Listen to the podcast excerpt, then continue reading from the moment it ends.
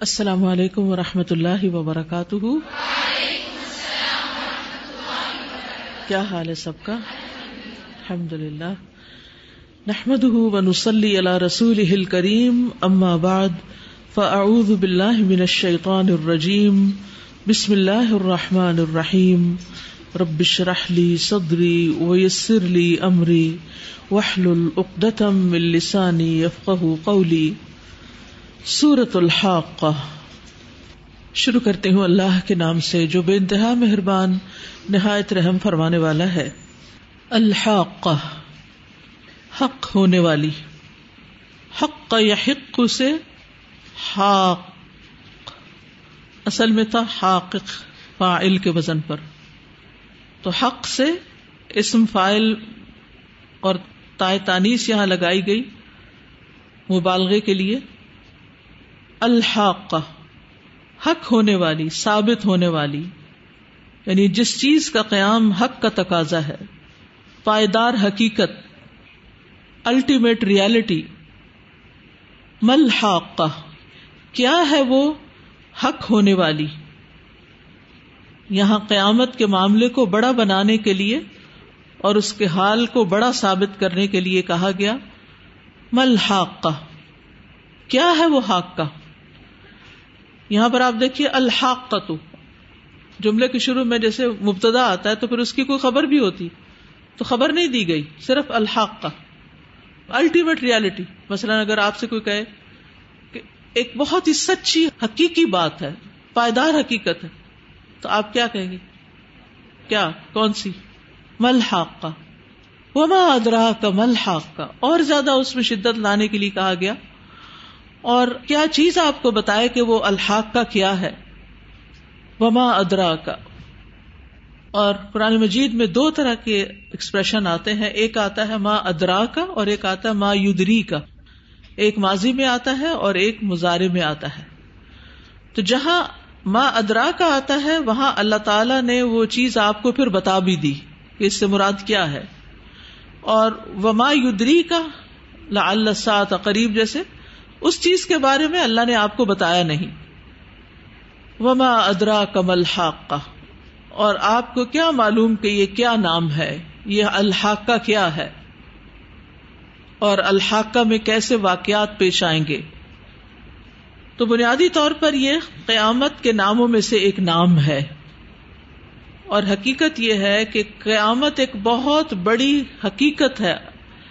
Ultimate reality ہے، ایک بہت بڑی سچائی ہے، جس کے آنے میں کوئی شک ہی نہیں، کوئی شبہ ہی نہیں۔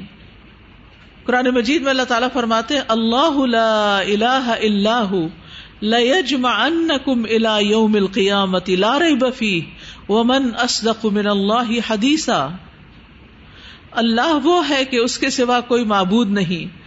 وہ ضرور با ضرور تم کو جمع کرے گا لیجمعنکم الى یوم القیامہ قیامت کے دن، لا رہی بفی جس میں شک ہی نہیں کوئی۔ ومن اسدق من اللہ حدیثہ اور اللہ سے زیادہ بات میں سچا کون ہے؟ یعنی اتنی بڑی حقیقت ہے کہ جس پر آپ دیکھیے کہ ضرور آئے گی بھی اور شک بھی نہیں اور اللہ کی بات سب سے سچی بھی ہے۔ سورت الحج میں فرمایا ذالک کبھی ان اللہ الحق و ان یحیی الموتا و ان اللہ کل شعین قدیر یہ اس لیے کہ بے شک اللہ ہی حق ہے اور بے شک وہ مردوں کو زندہ کرے گا اور بے شک وہ ہر چیز پر پوری طرح قادر ہے وہ ان آتیت اللہ بفیحا وہ ان اللہ یب آسمن فل قبور اور یہ کہ بے شک قیامت آنے والی ہے، اس میں کوئی شک نہیں۔ اور یہ کہ یقیناً اللہ ان لوگوں کو اٹھائے گا جو قبروں میں ہے سرتاہ میں آیا ان سات آتیت یقیناً قیامت آنے والی ہے۔ کیوں؟ آگے جا کے آتا ہے لتجزا کل نفس بما تسا یہ اس وجہ سے کہ ہر شخص کو اس کے کیے کا بدلا دیا جائے۔ پھر قیامت وعدے کا وقت ہے۔ بلسا موعد ہوں و سا ادھا و امر بلکہ قیامت ان کے وعدے کا وقت ہے اور قیامت زیادہ بڑی مصیبت اور زیادہ کڑوی ہے۔ قیامت فیصلوں کا دن ہے۔ حدیث میں آتا ہے، نبی صلی اللہ علیہ وسلم نے فرمایا، اللہ اگلوں اور پچھلوں کو کھڑے ہونے کی حالت میں ایک مقرر دن کے لیے جمع کرے گا، جس کا ایک دن چالیس سال کا ہوگا۔ ان کی آنکھیں پھٹی ہوئی ہوں گی، وہ مقدموں کے فیصلوں کا انتظار کر رہے ہوں گے۔ ایمان کا تقاضا ہے کہ قیامت کے آنے کا یقین ہو انسان کو۔ لیکن اس کے باوجود اکثریت لوگوں کی قیامت کا انکار کرتی ہے۔ ان نسات اللہ اللہ رئی بفیحا ولا کن اکثر الناس لا بے شک قیامت ضرور آنے والی ہے، اس میں کوئی شک نہیں، لیکن اکثر لوگ مانتے نہیں۔ اس وقت بھی آپ دیکھیں دنیا میں جتنی آبادی ہے پورے گلوب پر، اس میں قیامت کے دن کو ماننے والوں کی تعداد بہت کم ہے۔ اور اکثریت جو ہے، ان کو پتا بھی نہیں اور مانتے بھی نہیں کہ ایک دن آئے گا کہ جب سب اعمال کی جزا دی جائے گی۔ تو قیامت کے آنے کو ماننا بھی چاہیے۔ اس کے آنے سے ڈرنا بھی چاہیے۔ کیونکہ جو اس کے آنے کو جھٹلائے، اس کے لیے دردناک عذاب تیار ہے، بھڑکتی آگ کا۔ بل کدبو بسا آتی آتد نالمن کدب بسا آتی سعیرا۔ قیامت کے دن حق کے ساتھ فیصلے ہوں گے۔ نامہ اعمال بھی ہوں گے، انبیاء اور گواہوں کی بنا پر حق کے ساتھ فیصلہ ہوگا۔ اس لیے بھی اس کو الحاق کا کہا گیا کہ اس دن حق کے ساتھ فیصلے ہوں گے۔ انسان کا اپنا جسم بھی گواہی دے گا نام اعمال کو تولا جائے گا، پھر حق کے ساتھ بدلا دیا جائے گا۔ یوم ادن یوفیم اللہ دین الحق وہ ان اللہ الحق المبین۔ اس دن اللہ انہیں ان کا صحیح بدلا پورا پورا دے گا اور وہ جان لیں گے کہ بے شک اللہ ہی حق ہے جو ظاہر کرنے والا ہے۔ بسم اللہ الرحمن الرحیم الحاقہ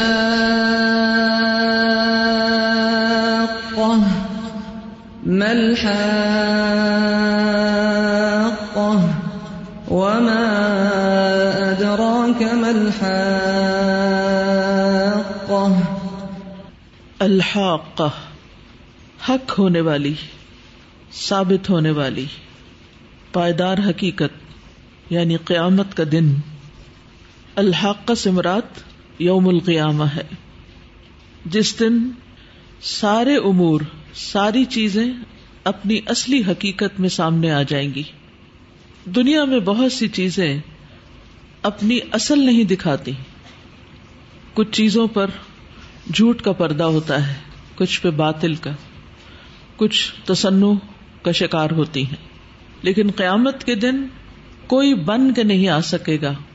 ہر شخص اپنی اصل حالت میں آئے گا۔ ہر شخص کی اصل حقیقت سامنے آ جائے گی۔ ہر شخص کو اس کا اصل روپ بتا دیا جائے گا۔ انسان دنیا میں بعض اوقات غلط نیت کے ساتھ بظاہر کوئی اچھا کام کر رہا ہوتا ہے، جس سے وہ لوگوں کو دھوکا دیتا ہے۔ قیامت کے دن اس کا یہ دھوکا کھل جائے گا اور اس کے عمل کی حقیقت نظر آ جائے گی۔ دنیا ایک امتحان کی جگہ ہے اور اس امتحان کا نتیجہ آخرت میں آنے والا ہے۔ آج بہت سے لوگ جو بہت قوت والے ہیں، کل ان کی کوئی قوت نہ ہوگی۔ آج جو فقیر نظر آتے ہیں اور جن کو کوئی قابل توجہ نہیں سمجھتا، کل وہ اللہ کے مقربین میں سے ہو سکتے ہیں۔ آج دنیا میں سچا کون ہے، جھوٹا کون ہے، بازو کا پتا نہیں چلتا۔ کون امانت دار ہے، کون خیانت کار ہے، کون حق پر ہے، کون حق پر نہیں۔ لیکن اس دن ہر چیز حق کے مطابق نظر آئے گی اپنی اصل حقیقت پر۔ دنیا کے مراتب ختم ہو جائیں گے اور اصل مرتبے سامنے آ جائیں گے۔ حضرت علی کا ایک کال ہے، الغنا والفقر بعد العرض اللہ۔ غنا یعنی امیری والفقر اور غریبی یہ دنیا کی نہیں کہ کون امیر ہے کون غریب ہے بلکہ جب انسان اللہ کے سامنے پیش ہوگا تو پھر پتا چلے گا کہ اصل میں امیر کون ہے اور اصل غریب کون ہے کون اللہ کا مقرب ہے اور کون اس سے دور ہے وہاں حق حق ہو جائے گا باطل اصل شکل میں نظر آ جائے گا خیر معروف، نیکی کیا ہے، اس کی حقیقت بھی کھل جائے گی۔ دنیا کے درجات کوئی اہمیت نہیں رکھتے۔ قرآن مجید میں آتا ہے، انظر کئی ففضلنا بعدهم على بعد۔ دیکھو، ہم نے بعض کو بعض پر کیسی فضیلت دے رکھی ہے۔ لیکن ولل آخرت اکبر درجات و اکبر تفدیلا آخرت جو ہے، اس کے درجات سب سے بڑے ہیں۔ اور اصل فضیلت کے اعتبار سے بھی وہی بڑی ہے، کیونکہ وہاں ہر چیز قرار پکڑے گی، ہمیشہ کے لیے ہوگی۔ تو الحاق کا وہ دن جب تمام کام اپنے اصل حق اور حقیقت پر آ جائیں گے، ہر چیز کی حقیقت نظر آ جائے گی۔ پھر الحاق کا ایک معنی کہ وہ دن جس کا وقوع پذیر ہونا بالکل برحق ہے۔ کوئی اسے جھٹلاتا ہے، کوئی اس کا انکار کرتا ہے یا اس کو مانتا ہے، وہ دن لازمی طور پر واقع ہو کر رہے گا۔ اس کا قیام حق کا تقاضا ہے۔ اور وہ دن کس لیے قائم ہوگا؟ حساب کے لیے۔ اور ہر چیز کا تفصیلی اور دقیق حساب ہوگا۔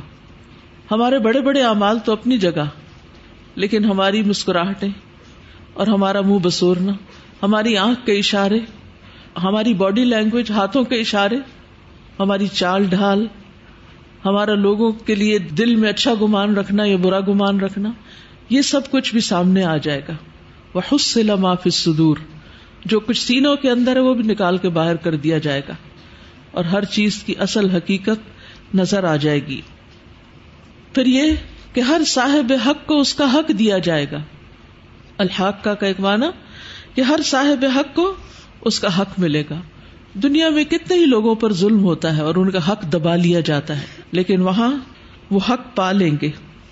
اور جو اس دن کو جان لیتا ہے، اسے دنیا کے غم پھر غم نظر نہیں آتے، کیونکہ اس کو یقین ہوتا ہے کہ ایک دن آنے والا ہے، جب ہر چیز اپنی حقیقت پر نظر آ جائے گی۔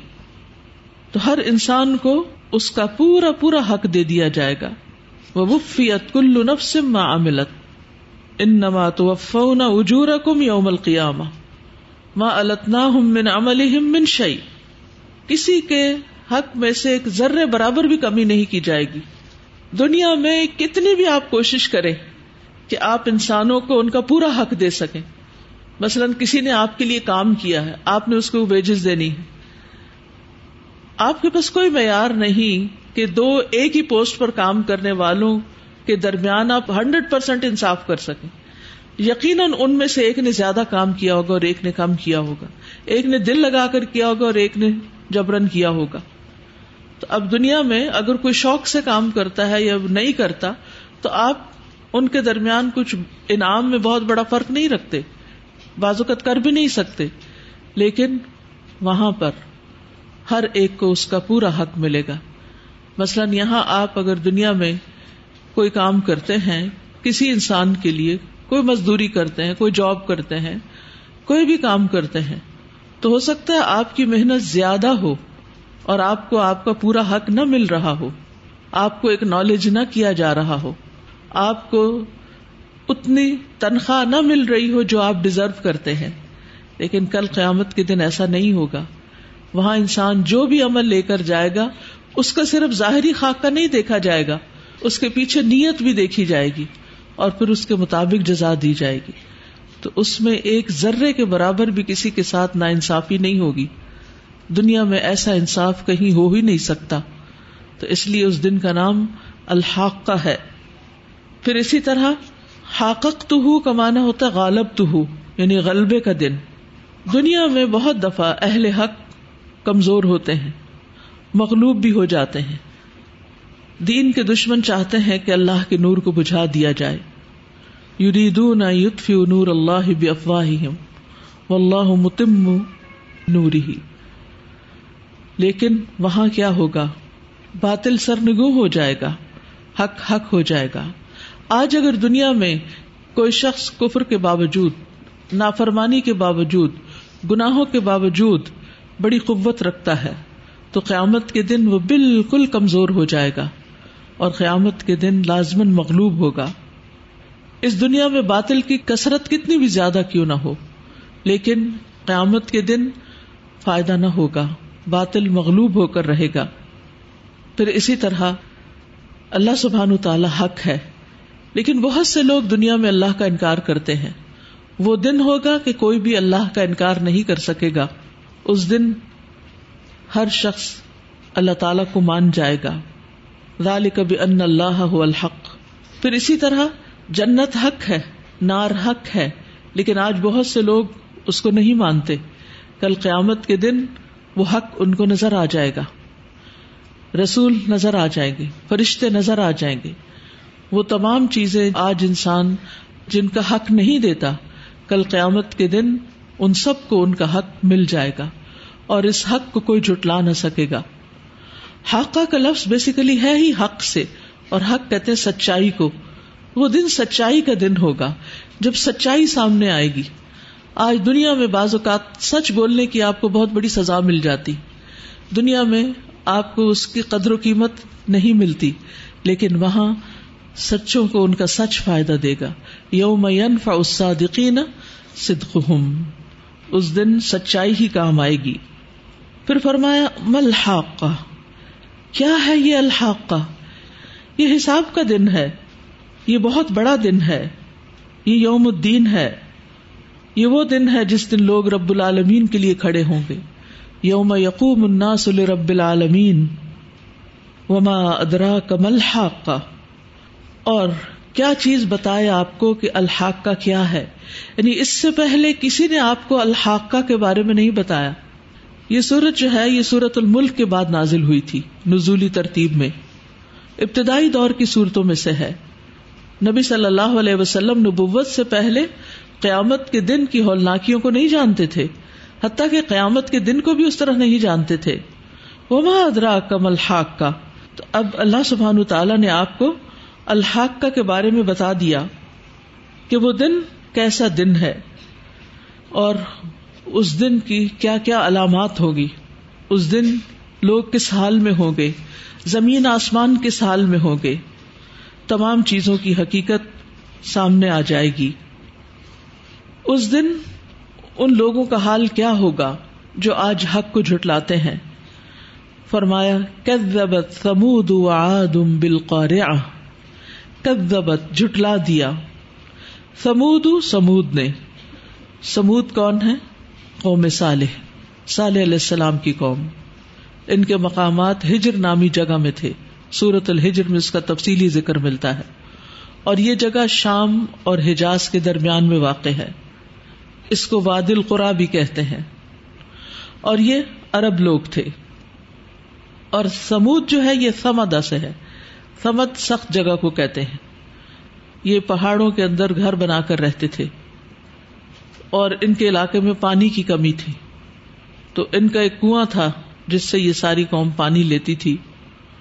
اور پھر اللہ نے ایک اونٹنی پیدا کی جو ان کا پانی پی جاتی تھی۔ تو کدبت سمود سمود نے جھٹلایا یعنی قوم صالح نے جھٹلایا۔ وہ آد ان اور آد نے آد حود علیہ السلام کی قوم تھی۔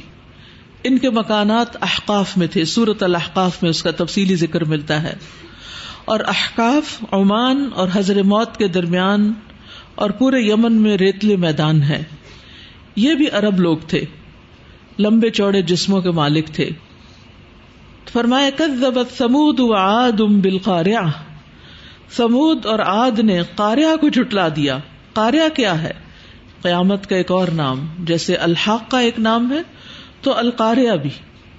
اور یہ بھی کہا جاتا ہے کہ القاریہ سے مراد دنیا کا عذاب بھی ہے، کیونکہ القاریہ کے لفظی معنی ہے چیخ جیسی آواز کے ساتھ ٹکرانے والی۔ اور دوسرا، قیامت کا نام۔ تو کاریہ جو ہے، وہ دن جب ہر چیز اپنی ہولناکیوں اور شدتوں کے ساتھ ٹکرائے گی۔ کاریا کا معنی کھٹکھٹانے والی بھی کیا گیا ہے۔ القاریا تو مل کاریا وما ادرا کا مل کاریا وہ کھڑکھڑا دینے والی، کیا ہے وہ کھڑکھڑا دینے والی؟ اور تمہیں کس چیز نے معلوم کروا دیا کہ وہ کھڑکھڑانے والی کیا ہے؟ جس دن لوگ بکھرے ہوئے پروانوں کی طرح ہوں گے۔ پھر اسی طرح یہ بھی کہا گیا ہے کہ یہ القرآ سے بھی ماخوذ ہے۔ قرآ قرآ اندازی جس طرح ہوتی ہے۔ کہ اس دن قرآ اندازی ہو جائے گی۔ کچھ لوگوں کو بلندی ملے گی اور کچھ لوگ گرا دیے جائیں گے۔ خافظت الرافع تو سمود اور آد نے کاریا کو جھٹلا دیا۔ آپ نے دیکھا ہوگا کہ قرآن مجید میں ہمیشہ آد کا ذکر پہلے آتا ہے، پھر سمود کا ذکر آتا ہے۔ لیکن یہاں سمود کا ذکر پہلے آیا ہے۔ قریب والوں سے شروع کیا گیا ہے۔ یعنی جو بعد والے تھے۔